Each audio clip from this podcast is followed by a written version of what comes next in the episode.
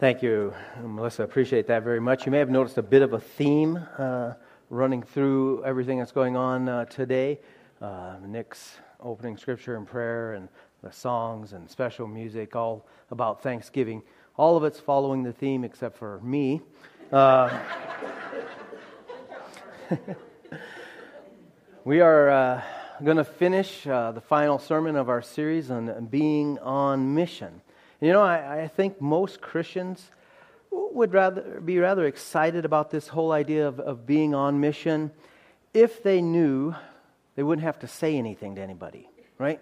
Uh, I mean, we, we want to believe that, you know, living a life that is consistent with the gospel. I mean, we're not perfect because we know none of us is perfect, but consistent overall, uh, that's all it takes to be on mission.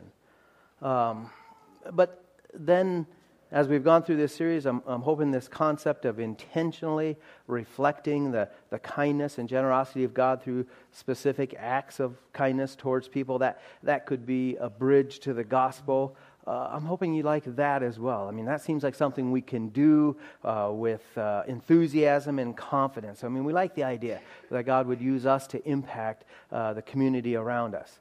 And, and perhaps through this series, you, you may have been even emboldened just a little bit to say at least a little something. You know, those, those one line, uh, what we call seed flinging uh, statements that give God the credit for whatever's going on in your life, you know. And, and if you do that as you're talking with friends, neighbors, coworkers, that type of thing, uh, it, it, might take a little bit of nerve at first because maybe it's a little bit different way of speaking than you have in the past. But you do it once, and it gets easier and easier uh, each time uh, from there on out. So since you're praying and watching for God to work, uh, maybe you're thinking, okay, I can at least throw out those those little one sentence type statements.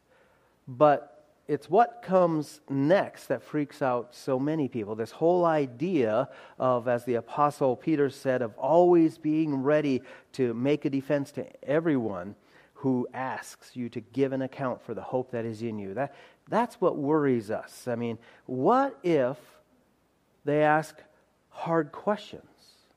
What do I say if they want to know how they can be saved? I mean, I don't know all the things I'm supposed to say. Well, today we finally get some answers, hopefully, some encouragement uh, in that particular area. So turn with me to the book of Romans, chapter 10. Hopefully, you're there already. Romans chapter 10. Like last Sunday, we're not going to be able to exegete this entire passage, working through verse by verse, but we'll use it to take some of our. Uh, uh, main points and themes from. So, Romans chapter 10, starting at verse 9, says this that if you confess with your mouth Jesus as Lord and believe in your heart that God raised him from the dead, you will be saved. For with the heart a person believes, resulting in righteousness, and with the mouth he confesses, resulting in salvation. For the scriptures scripture says, whoever believes in him will not be disappointed. For there is no distinction between Jew and Greek, for the same Lord is Lord of all, abounding in riches for all who call on him. For whoever will call on the name of the Lord will be saved. How then will they call on him in whom they have not heard or believed? How will they believe in him whom they have not heard? How will they hear without a preacher? How will they preach unless they are sent? Just as it is written, How beautiful are the feet of those who bring good news of good things. However, they did not all heed the good news. For Isaiah says, Lord, who has believed our report? So, faith comes from hearing, and hearing by the word of Christ. Father God, we are thankful for this opportunity we've had this morning to meet with you in a special way. God, we are thankful that you're with us 24 hours a day, every day, no matter what we're doing. But it's special to be able to come together, to lift our voices in unison, to, to praise you, and now to put our minds together to study your word. We just pray, God, that you would speak to us through it. In Jesus' name, amen. All right, so what do you say if they, and they, of course, being who, whoever you might be talking with at, at that particular moment, uh, what do you say if they ask questions about your faith in, in Jesus? What do you say? Well, I believe that the very first step in this situation is this answer their question. Okay? If they ask, answer. I mean, think about it. If, if somebody asks you a question in any other area of life, right? Your, your family, your work, your hobbies, why you're a Miami Dolphins fan, uh, whatever it is, if they ask you a question, what do you do? You, you, you answer them. I mean, that's the nice thing about questions, isn't it? You're not imposing, you're not intruding, you're only responding to a request from them. So when the question is about your faith, well, you, you can respond in that same easy, natural manner that you would if it was a question uh, about any other part of your life. They expect you to say something because they're the ones asking. I mean, it would be the total opposite, right? If we were trying to force a conversation about God and faith, well, then there's always going to be tension and friction in those situations. But when we're just answering a question, there's complete freedom uh, and, and, an expectation that you're going to share your thoughts, right? I mean, it would be rude not to. So, the first step what if they ask a question? Answer it. Uh, of course, we, we do need to show just a little bit of discernment concerning how and what context the question might be asked in. I mean, if a person is just baiting you for an argument or, or, or they're mocking in, in, any way, then it's probably not worth the trouble of trying to answer those questions. I mean, Jesus warned us. He said, Do not throw your pearls before swine, or they'll trample them under their feet and turn and tear you to pieces. See, no matter how nice a person they might be otherwise, if they're simply looking to argue, looking for a fight, not really looking to learn, if they want to just mock rather than trying to understand, well, then at that particular moment at least, they would fit the definition of swine. And uh, you might as well avoid those type of confrontations. But by asking a question, they are giving you permission to talk to them about this subject. So that means there would be no reason to be afraid and every reason to be encouraged. Just answering questions, that's all we have to do. And if God's the one that's working on their heart, then chances are they're going to ask even more questions. And since God is the one that's doing the work in their heart, you still have nothing to fear even if they ask you a really hard question and you don't know the answer to it, and you have to admit, I don't know the answer to it. Uh, what, what's the worst that could happen in that situation? Uh, you know, we've already eliminated the confrontational interactions by not trying to force uh, this conversation on unwilling people. And we're not engaging with those who are just trying to get an argument or mock. So those are already beside the point. We're, we're talking to a person that's genuinely interested. They have given you that permission to talk. So what's the worst? The worst that could happen is that they would say, Oh, you don't know? To which you can reply, Nope. I, am still learning and growing like you. And that type of, of honesty and, and authenticity will actually be a positive and, and refreshing to them. And then I think there's even more good news. You see, the reality is, in almost all of these uh, situations, most of the questions that they ask are going to be of a personal nature rather than an academic nature. Okay? Meaning uh, this you, you don't have to have a PhD in theology in order to answer their complicated and controversial questions because, for the most part, most likely, they're going to want to know personal questions. They're going to want to know about you. What's the difference Jesus made in your life and how that all works in your situation. And guess what? You already know the answers to all that, right? You lived it. You can tell them what the difference is in your life, how Jesus has changed your life. You, you can talk about what you've experienced and what you've learned because it's your own personal story. And your own personal story is the most powerful seed planting and gospel presentation concept that there is on this planet. I mean, it's really exactly how Jesus uh, indicated that we're supposed to operate. Do, do you remember the story of uh, Jesus casting the demons into the into the herd of pigs, right? He, he was, he was uh, traveling with his disciples across the Sea of Galilee to this uh, country of the Gerasenes there, and, and, he gets on shore. And as soon as he gets on shore, this demon possessed man who'd been living in the graveyard comes running down to meet him. And long story short, uh, Jesus casts a whole legion of demons out of this guy and, and over into a herd of about 2,000 pigs they, they went and, and, and dwelt. Well, the pigs uh, didn't appreciate appreciate that very much. And so they all rushed over a cliff into the Sea of Galilee and drowned, which freaked out all the swine herders. So they went running back into town and, and raised a big commotion there. And all the townspeople came running out to see what had happened. And when they saw Jesus, they were afraid of him. And what'd they do? Get out of here. We, we, we don't want anything to do with you. Leave this place.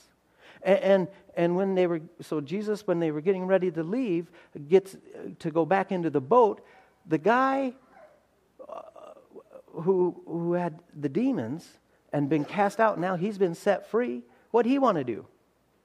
He, he wanted to get in the boat and go back with Jesus. But Jesus didn't allow it. Here's what he said, Gospel Mark of 519. But he, that's Jesus, did not let him, but said to him, Go home to your people and report to them what great things the Lord has done for you and how he had mercy on you. You see that? The, the townspeople, they had a very negative view of Jesus. They were scared of him. They wanted him out of their country and out of their lives. And Jesus knew that the very best way to reach them was not by him just staying on shore and forcing this conversation and preaching some dynamic sermon, which I'm pretty sure Jesus could have preached a dynamic sermon if he had wanted to at that point. But that's not what he did. The best way to reach them was by this one man sharing his own personal story. Just telling people what God had done for him. And you know what? It worked. The next time that Jesus showed up at that place, uh, it says that, the, that the, the, the people recognized him and they all rushed out to, to meet him, bringing their, their sick and injured and demon possessed to be healed. Now they wanted Jesus. And it was all because one man stayed and told his story. How much right theology do you think that man had? Man, he just got delivered from a legion of demons. He didn't have time to have any Bible story lessons. All he knew is what Jesus had done for him. That's what Jesus expects of us. I mean, don't, don't worry about all the things that you don't know about the Bible. Instead, focus on what you do know, which is the great things that Jesus has done for you and how the Lord showed you mercy. Tell your own story. That's being a witness because you're talking about you and Jesus. This is what he's done for me. But of course, that still leaves us with one more thing that is the fear for many people. Well, after, you know, being willing to tell my own story and, and answering their questions about that, what if they ask, how can I have what you have? What do I say to them there? And remember earlier, if you were here earlier in this series, we said the very bottom line message of the Bible, the one they have to know to, to respond to salvation and faith is what? Belief in Jesus, right? When, when a jailer uh, wanted to know how he could be saved, the response from Paul and Silas was they said to him, Believe in the Lord Jesus and you will be saved. Belief. Uh, Jesus gave the same instructions in John 6:47. Truly, truly I say to you, he who believes has eternal life. And in the context he was talking about himself. He who believes in me has eternal life. But now of course the question is for us, well, what exactly does that mean, and how do we explain that to someone? I mean, if you, you tell someone, uh, oh, you just have to believe in Jesus, and they say, okay, I believe he was real, does that mean they're saved? Obviously not. That's not what the Bible is referring to when it talks about belief in Jesus. It is, it is much more than an intellectual assent to a reality of his existence. And that truth is really explained in multiple passages in the Bible, but especially in Romans 10 that we're looking at today. And, and as we go back to our verses, at first glance, it might appear that these verses are requiring an extra condition other than just belief in order to be saved. I mean, look at what verse 9 says that if you confess with your mouth Jesus as Lord and believe in your heart that God raised him from the dead, you will be saved. Uh, so now, does that mean that you, you now have to do two things? You, you have to believe something, but you also have to confess something out loud?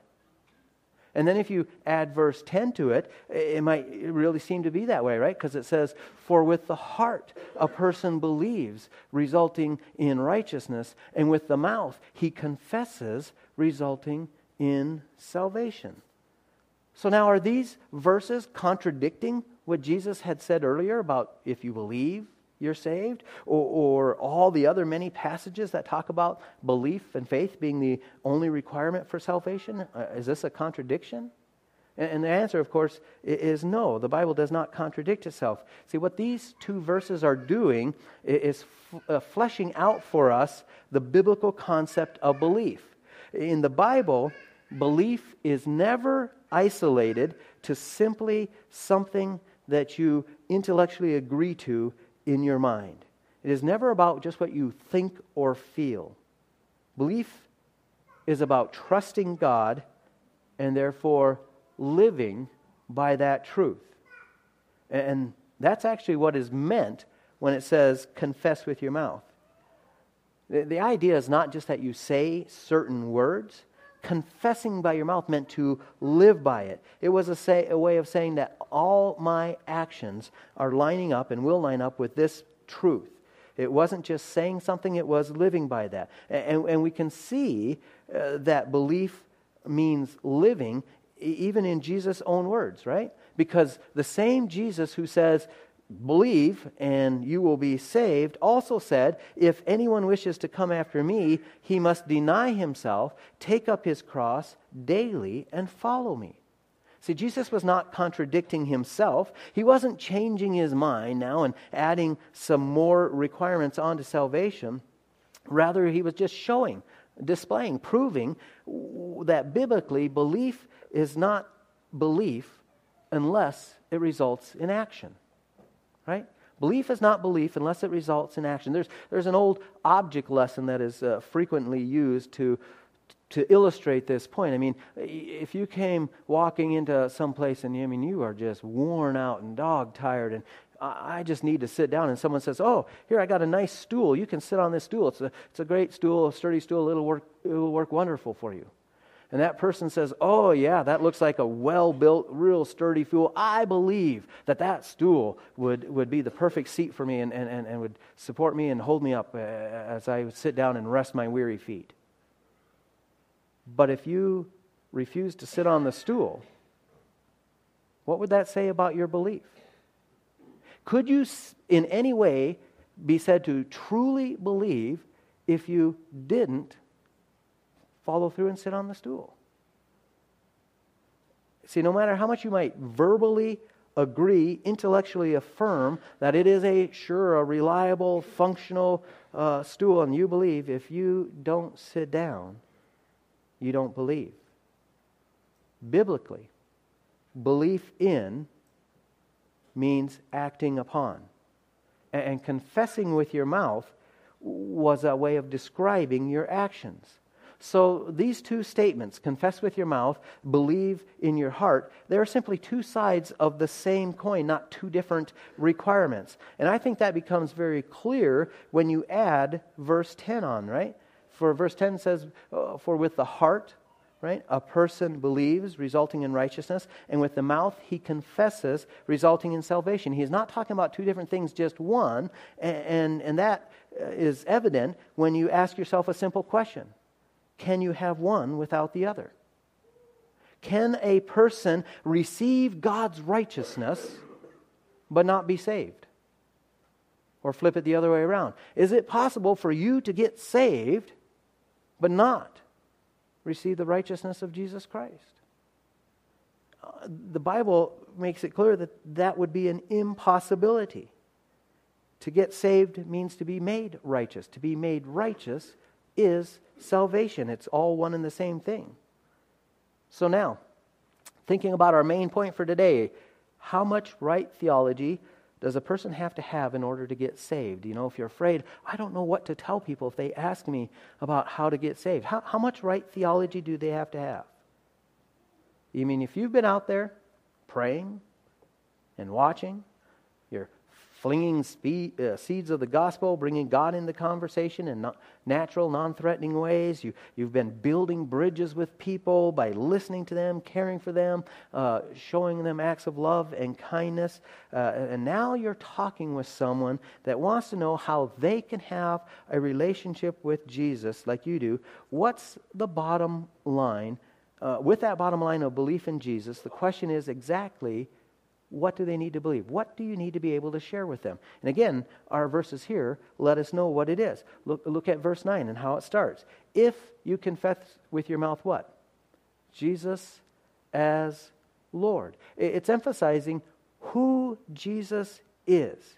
He's not a mere man, he's not just a great teacher, he's not even just a, a wonderful example for us to follow. He is God, He is Master, He is Lord. To confess He is Lord is to acknowledge Jesus' place of divine and sovereign power and authority. And that verse makes it very personal. You're confessing with your mouth, meaning He is my Lord. You're saying that He has the right of ownership and master uh, uh, over your life. To get saved means putting Jesus in charge of your life. He's the boss, He is Lord. And then verse 9 goes on to say that we must also believe that God raised him from the dead. So the first requirement is to believe who Jesus is. This, this is who he is. The second phrase tells us to believe what he did for us. You know, rising from the dead is just a summary statement of all that Jesus did. You think about that? I mean, really, it's pretty hard to raise, uh, rise from the dead uh, unless you were first put to death. And it's pretty hard to be put to death unless you were first alive. And it's pretty hard to be alive unless you were first born. So this is a summary statement of all, right? Uh, you, have got the, the virgin birth, the life of Christ, his sacrificial death on the cross, his burial, and his resurrection. So that way, when verse 13 says, For whoever will call on the name of the Lord will be saved, it means that whoever is willing to recognize and accept who Jesus is and what he has done for them will be saved. Jesus is Lord and he paid the penalty for our sins by dying on the cross and he rose from the dead uh, over the grave, victorious over death. Because of his death, our sins can be forgiven. Because of his resurrection, eternal life is ours. Because of all that he has done and who he is, we can be saved. And that's why verse 11 then declares, For the scripture says, Whoever believes in him will not be disappointed. It's really not that hard to tell people the good news. See, if we're patiently waiting for God to work in a person's heart, that means when they start asking questions, it's the Holy Spirit who is already doing his job, which is convicting them of sin, right? All we have to do is confirm what God is telling them in their heart. And they will want to know how they can be forgiven and, and, and gain true righteousness. Uh, telling them the good news is just the climax and the reward for being on, on mission, right? Witnessing is, is telling your story, what Jesus has done for you. Making a disciple is telling his story who Jesus is and what he's done for us. And it's a pretty simple story, right? We sinned, he came, he died on the cross to pay the penalty of our sins, he rose from the dead to offer forgiveness and salvation. That's the story right there. And by believing in him, you will be saved.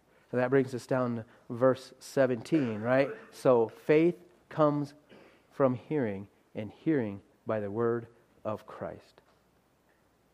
At some point, a person has to hear the good news in order to respond to it. But God made it very simple so that each and every one of us can share it. Our, our sin separates us from God. But God loves us so much that He sent Jesus to pay the penalty for those sins. And for us, if we believe on Him, meaning acknowledge Him as Lord and Master of our lives, He will forgive our sins, make us right with God, and give us eternal life. That is all the right doctrine a person needs to know in order to be saved.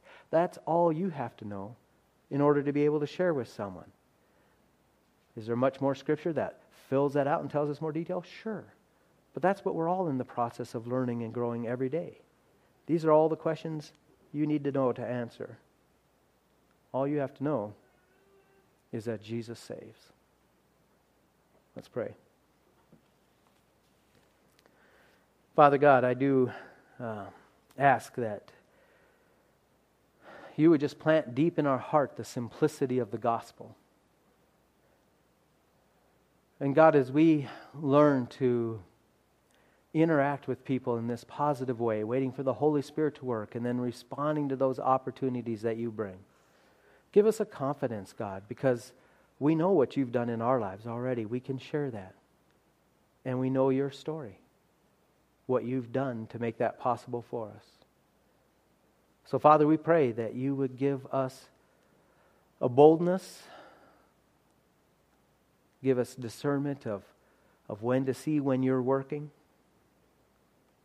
and a willingness to jump in and be on mission with you. We pray this in Jesus' name. Amen. We have one final song as we close off, and just remind you that the prayer room is open. If you've any